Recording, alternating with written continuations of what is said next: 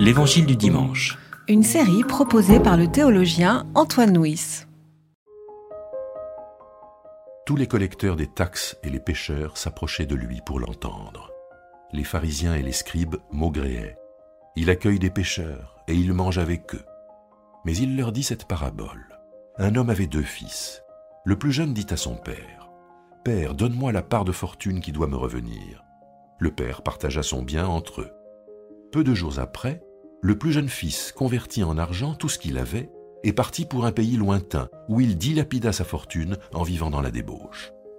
Lorsqu'il eut tout dépensé, une grande famine survint dans ce pays et il commença à manquer de tout. Il se mit au service d'un des citoyens de ce pays qu'il envoya dans ses champs pour y faire paître les cochons. Il aurait bien désiré se rassasier des caroubes que mangeaient les cochons, mais personne ne lui en donnait. Rentré en lui-même, il se dit Combien d'employés chez mon père ont du pain de reste, alors que moi ici, je meurs de faim? Je vais partir. J'irai chez mon père et je lui dirai Père, j'ai péché contre le ciel et envers toi. Je ne suis plus digne d'être appelé ton fils. Traite-moi comme l'un de tes employés. Il partit pour rentrer chez son père. Comme il était encore loin, son père le vit et fut ému. Il courut se jeter à son cou et l'embrassa. Le fils lui dit, Père, j'ai péché contre le ciel et envers toi, je ne suis plus digne d'être appelé ton fils. Mais le père dit à ses esclaves, Apportez vite la plus belle robe et mettez-la lui. Mettez-lui une bague au doigt et des sandales aux pieds. Amenez le veau engraissé et abattez-le. Mangeons, faisons la fête car mon fils que voici était mort, et il a repris vie. Il était perdu, et il a été retrouvé. Et ils commencèrent à faire la fête. Or le fils aîné était au champ. Lorsqu'il revint et s'approcha de la maison, il entendit de la musique et des danses. Il appela un des serviteurs pour lui demander ce qui se passait. Ce dernier lui dit, Ton frère est de retour, et parce qu'il lui a été rendu en bonne santé, ton père a abattu le veau engraissé. Mais il se mit en colère il ne voulait pas entrer. Son père sortit le supplier. Alors il répondit à son père, Il y a tant d'années que je travaille pour toi comme un esclave. Jamais je n'ai désobéi à tes commandements, et jamais tu ne m'as donné un chevreau pour que je fasse la fête avec des amis. Mais quand ton fils que voici est arrivé, lui qui a dévoré ton bien avec des prostituées, pour lui tu as abattu le veau engraissé Le père lui dit, Toi, mon enfant, tu es toujours avec moi et tout ce qui est à moi est à toi. Mais il fallait bien faire la fête et se réjouir, car ton frère que voici était mort, et il a repris vie. Il était perdu, et il a été retrouvé.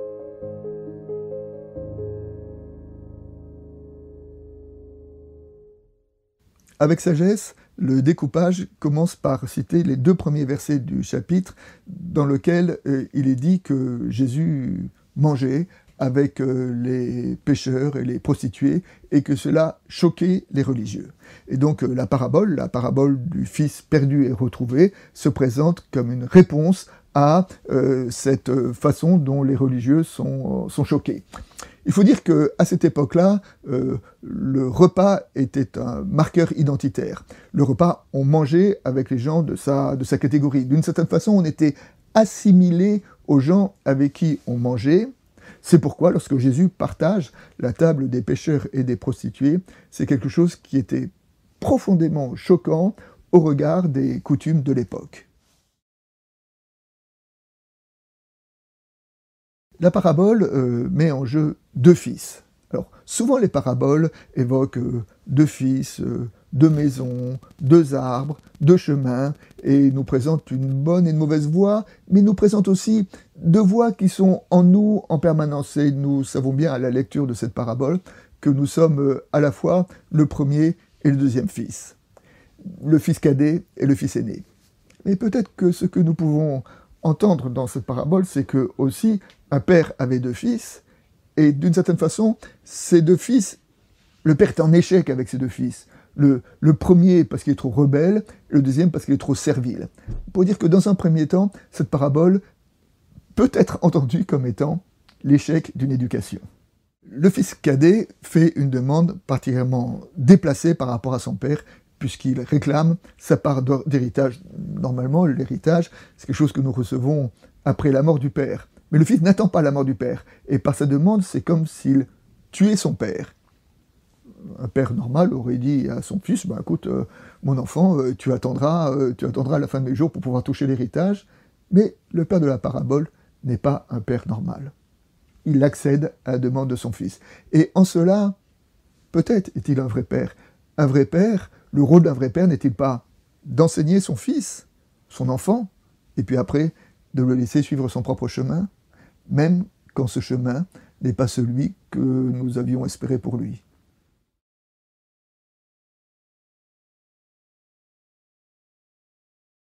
La demande du fils de sa part euh, d'héritage n'est pas la demande adulte de l'homme qui veut faire fructifier ce qu'il a reçu, c'est plutôt euh, la demande euh, du fils rebelle qui veut profiter de tout ce qu'il peut avoir, c'est la demande de l'adolescent qui veut tout tout de suite.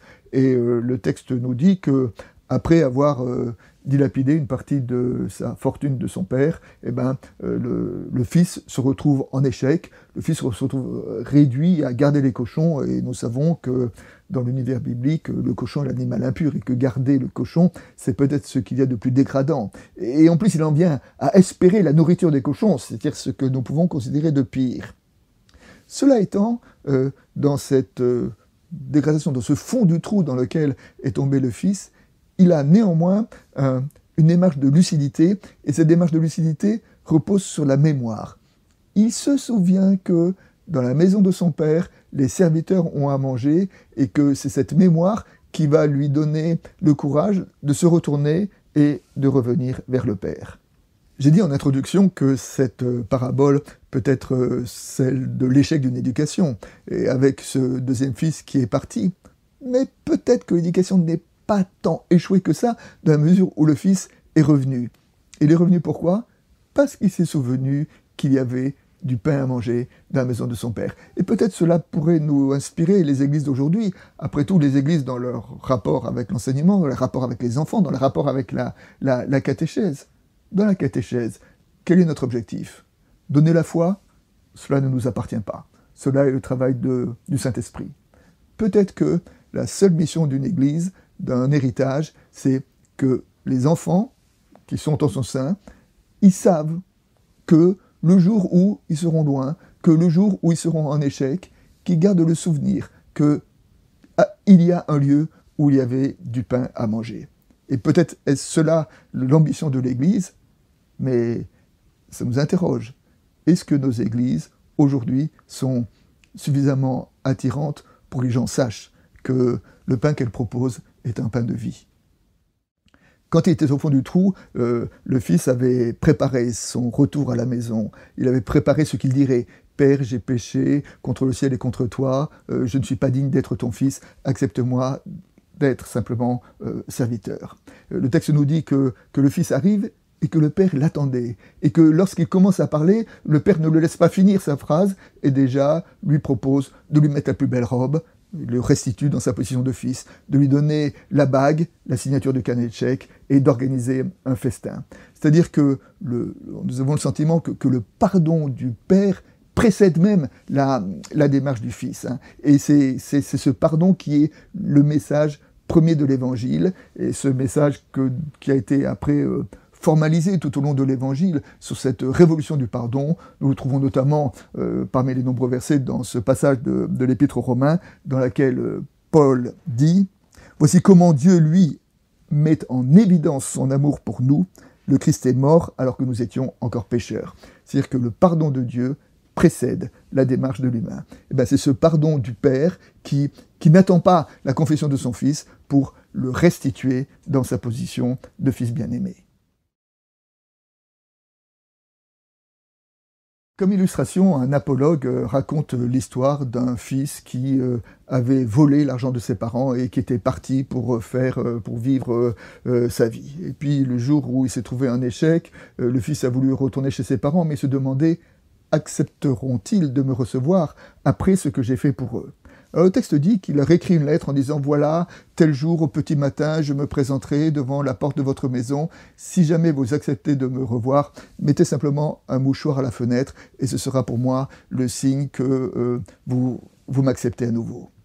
Le petit matin arrive, le fils se présente, il arrive devant la maison de son père, les yeux fermés, le cœur battant, se disant est-ce qu'il va accepter?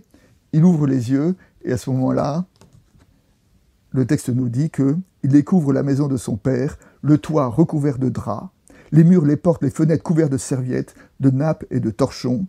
Les parents voulaient être sûrs que le fils ne rête pas le message qu'il voulait leur adresser.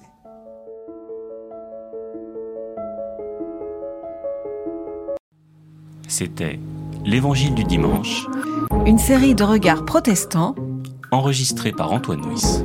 voix off, Dominique Fano-Renaudin.